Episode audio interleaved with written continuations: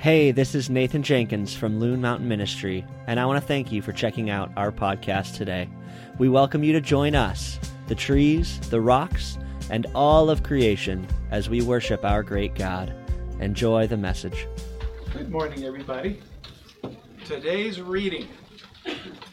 Uh, Nathan told me that I have to listen to a sermon related to this, so.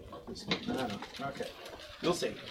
All right, Ecclesiastes chapter 9, verse 4 through 10.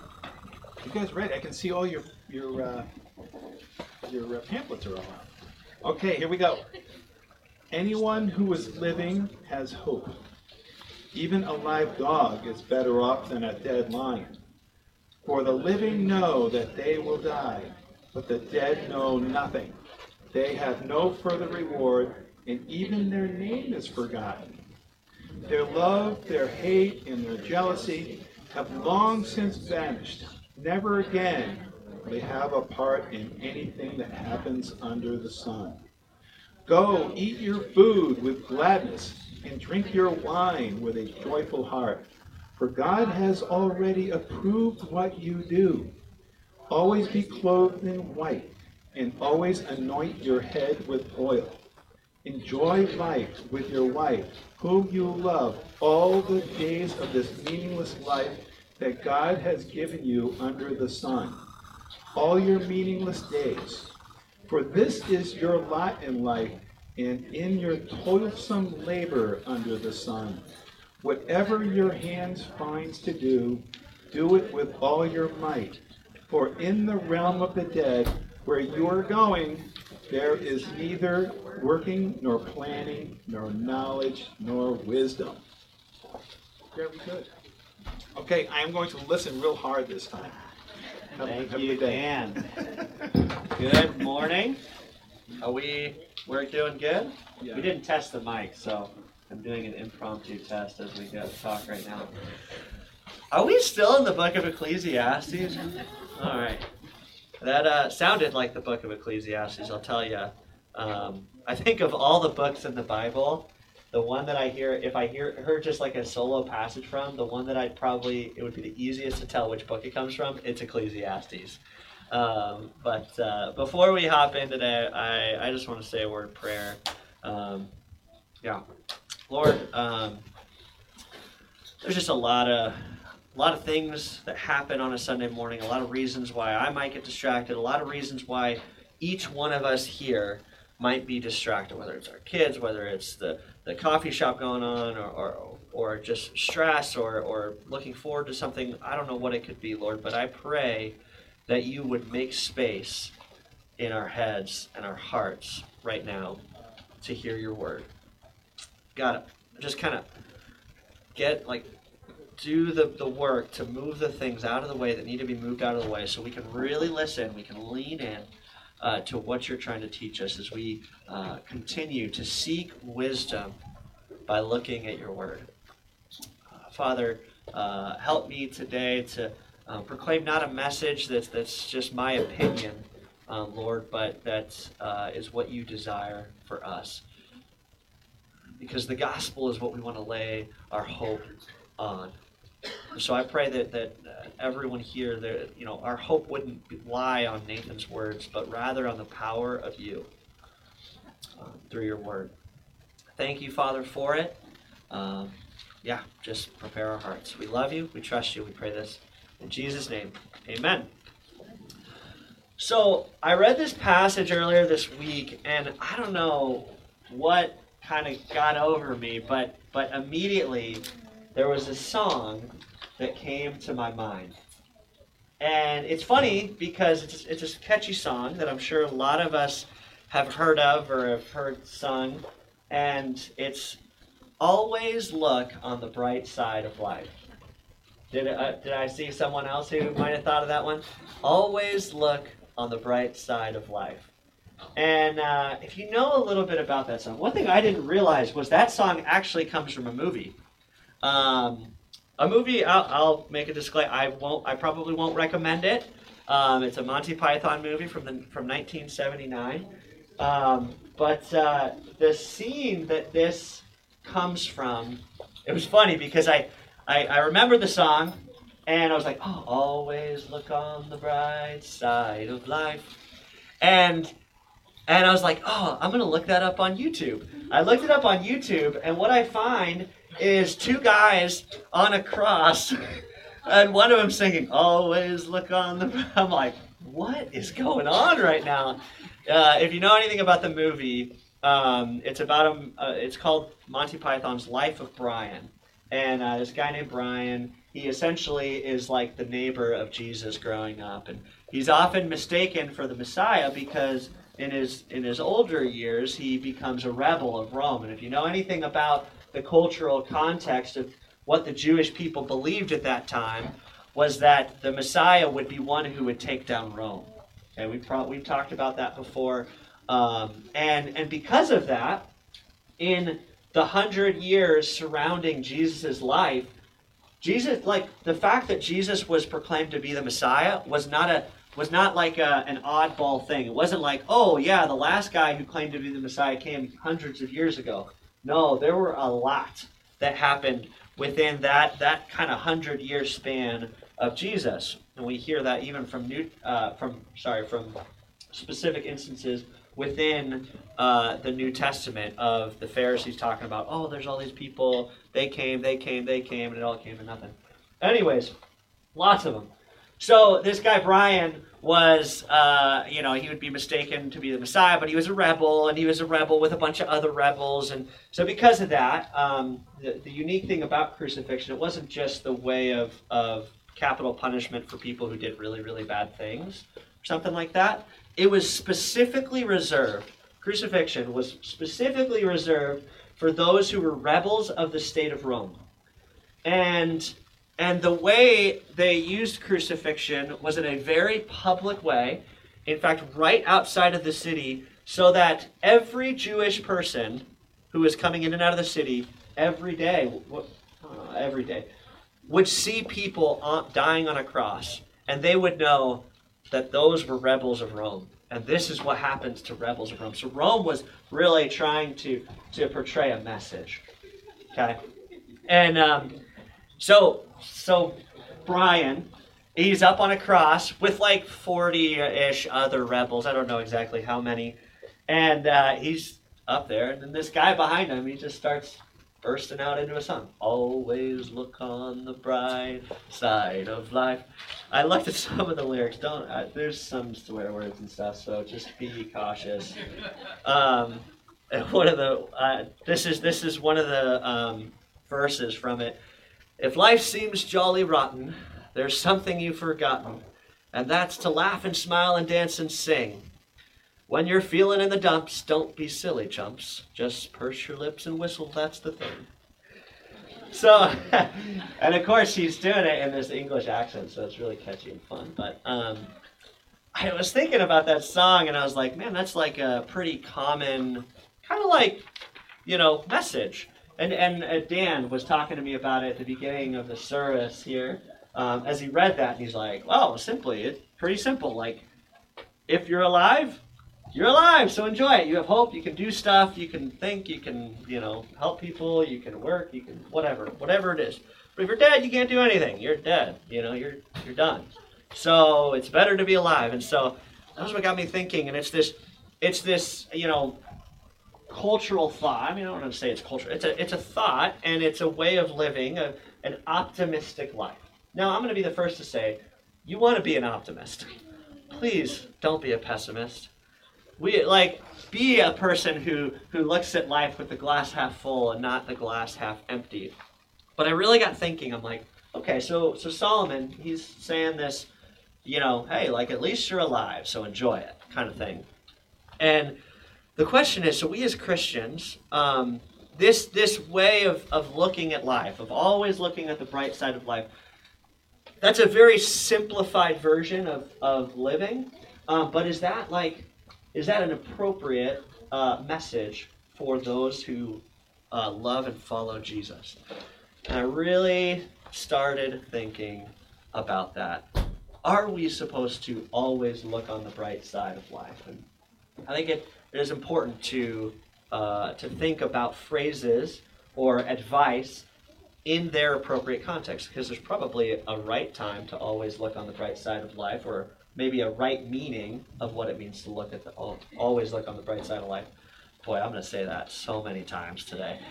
Um, or there's an inappropriate time to always look on the bright side of life based on the meaning what you mean by that so let's look at the passage first so you can look at the front of your bulletins um, let's let's just kind of break this down i'm just going to do a quick little summary okay so everything is meaningless. So it, this, that's the theme of the book of, of Ecclesiastes, if you've been around or you've read the book.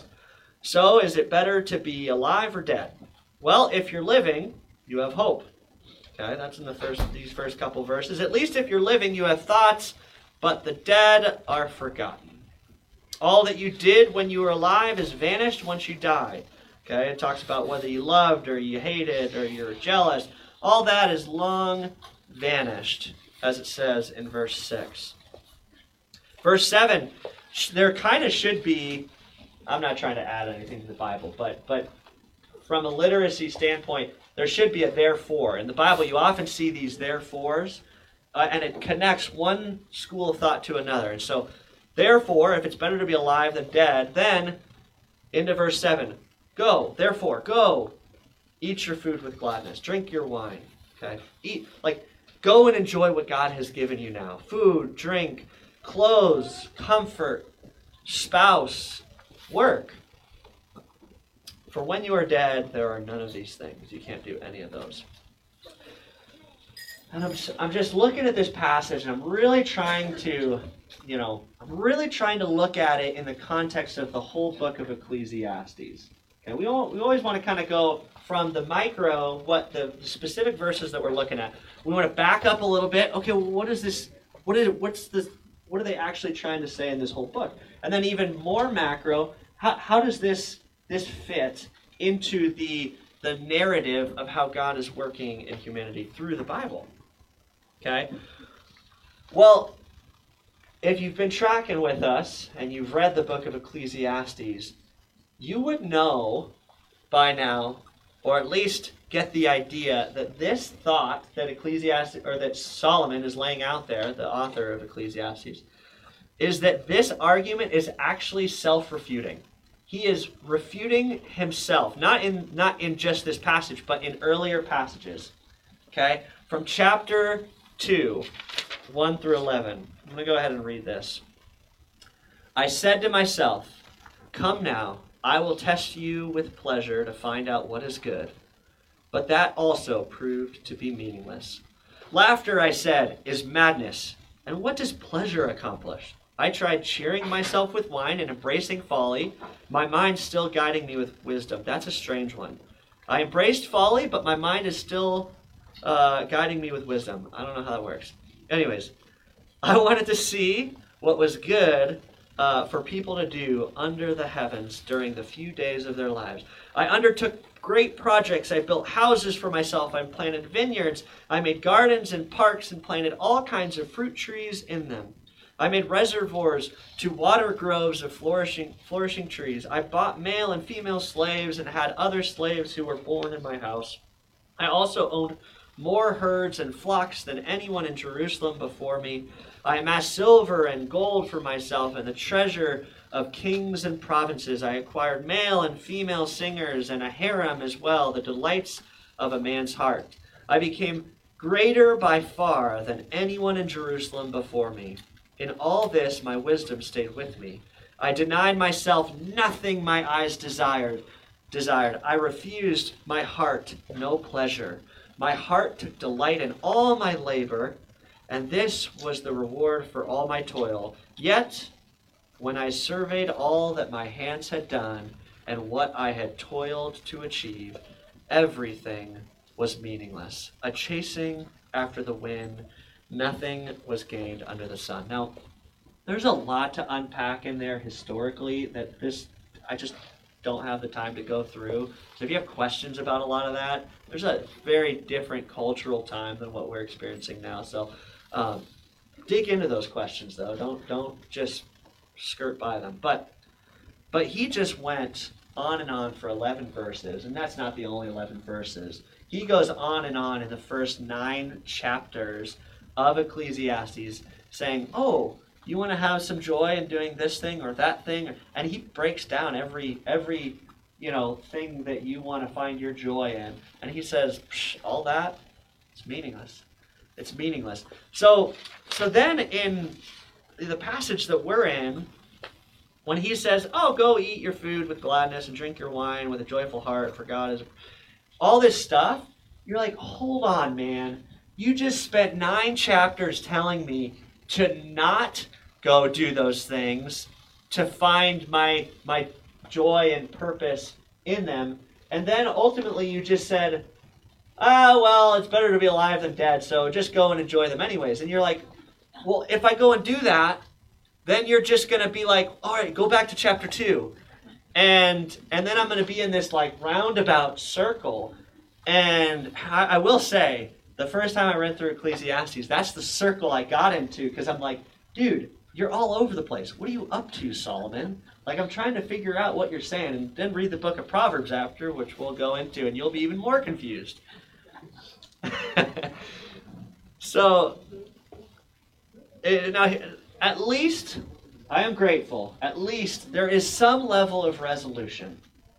In the end of uh, Ecclesiastes, um, chapter 12, verse 13 and 14, Solomon says this Now all has been heard. Here is the conclusion of the matter. Okay, you're like, all right, thank goodness. Just stop doing the circle and just get to the conclusion. Fear God and keep his commandments, for this is the duty of all mankind. For God will bring every deed into judgment, including every hidden thing, whatever or whether it is good or evil. The end of the matter is God. Okay?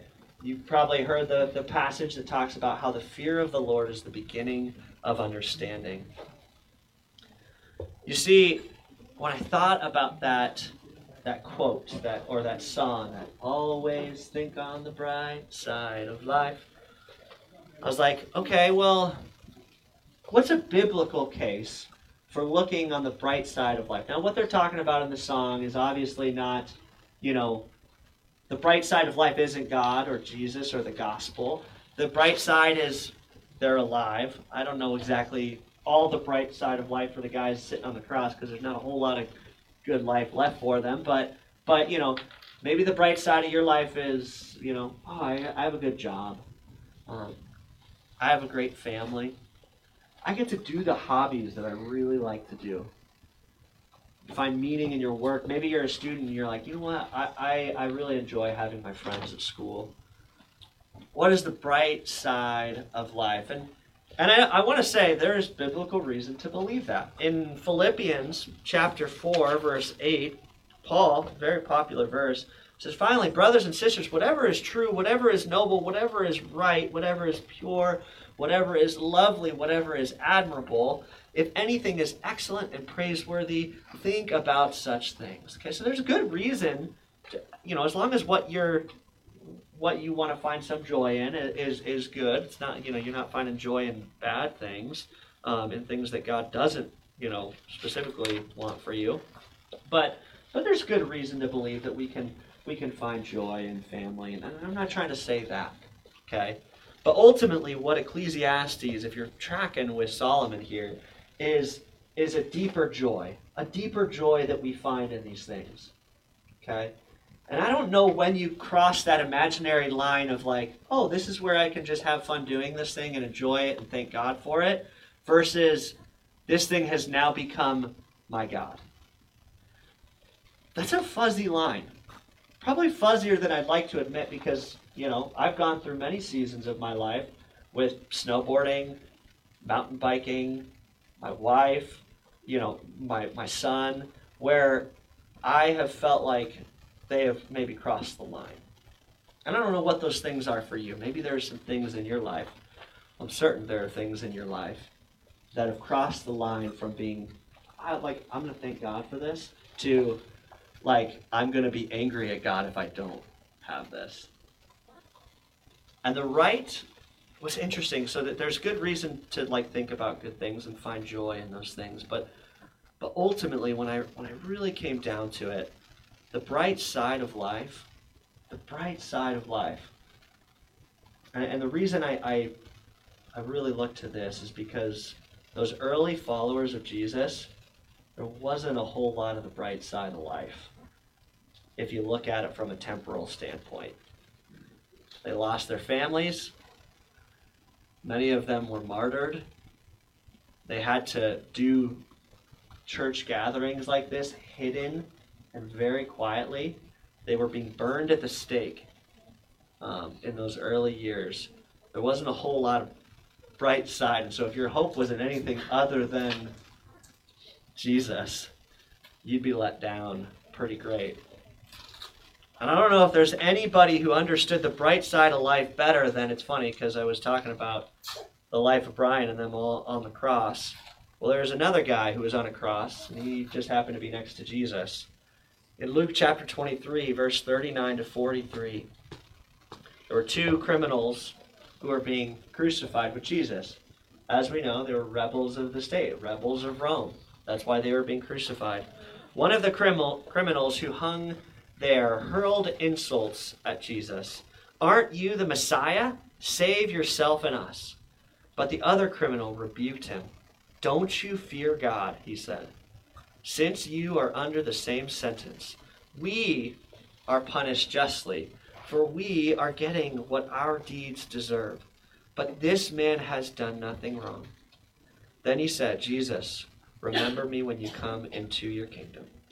Jesus answered him, Truly, I tell you, today you will be with me in paradise. The beautiful thing about the gospel, the beautiful thing about being a Christian, is that if the bright side of your life are temporal things, good things, but temporal things, you'll always have the opportunity to lose them. And they'll also never be able to measure up to the love and the joy and the forgiveness that you can receive from Jesus. The bright side of life is found in the gospel. The bright side of life is that I am a sinner and I deserve God's punishment. That we are sinners, all of us, and we all deserve punishment. That was the biggest disconnect for me when I was growing up. I just assumed that you needed to be good and that the good people made it to heaven and the bad people made it to hell. But no, it's that we all deserved God's punishment. The bright side is that Jesus took our punishment on the cross. And just like this criminal on the cross, we will be with him in paradise. That's a promise that we will be with him in paradise for those who believe and trust in what Jesus has done for them. So I hope when you, next time you hear the song, always look on the bright side of life. I don't think, you know, maybe you can leave some words out of the song, but the, the idea remains is that the bright side of life is found in Jesus. I love in, uh, in John chapter 1, it talks about Jesus being the light of the world. It talks about the Word becoming flesh. says this in verse 4 In him was life, in Jesus was life, and that life was the light of all mankind. The light shines in the darkness, and the darkness has not overcome it. The bright side of life, guys, is Jesus. So sing that song loud and proud and point others to the bright side of life, which is Him. Lord, we love you.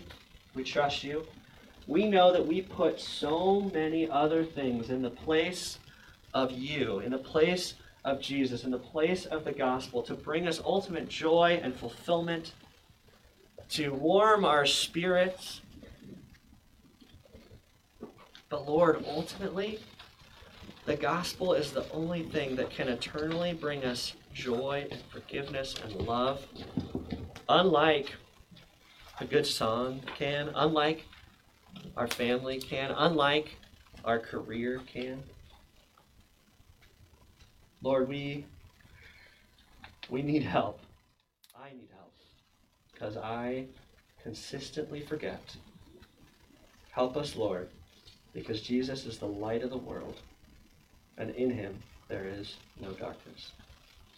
We pray all of this in Jesus' name. Amen. Thanks for listening. We here at Loon Mountain Ministry are committed to loving God, serving community, and enjoying mountains. We want to thank you for being a part of our collective high five this week as we seek to be a light in the White Mountains and all around the world. Please feel free to reach out to us at info at loonmtnministry.com so we can get more connected. See you guys.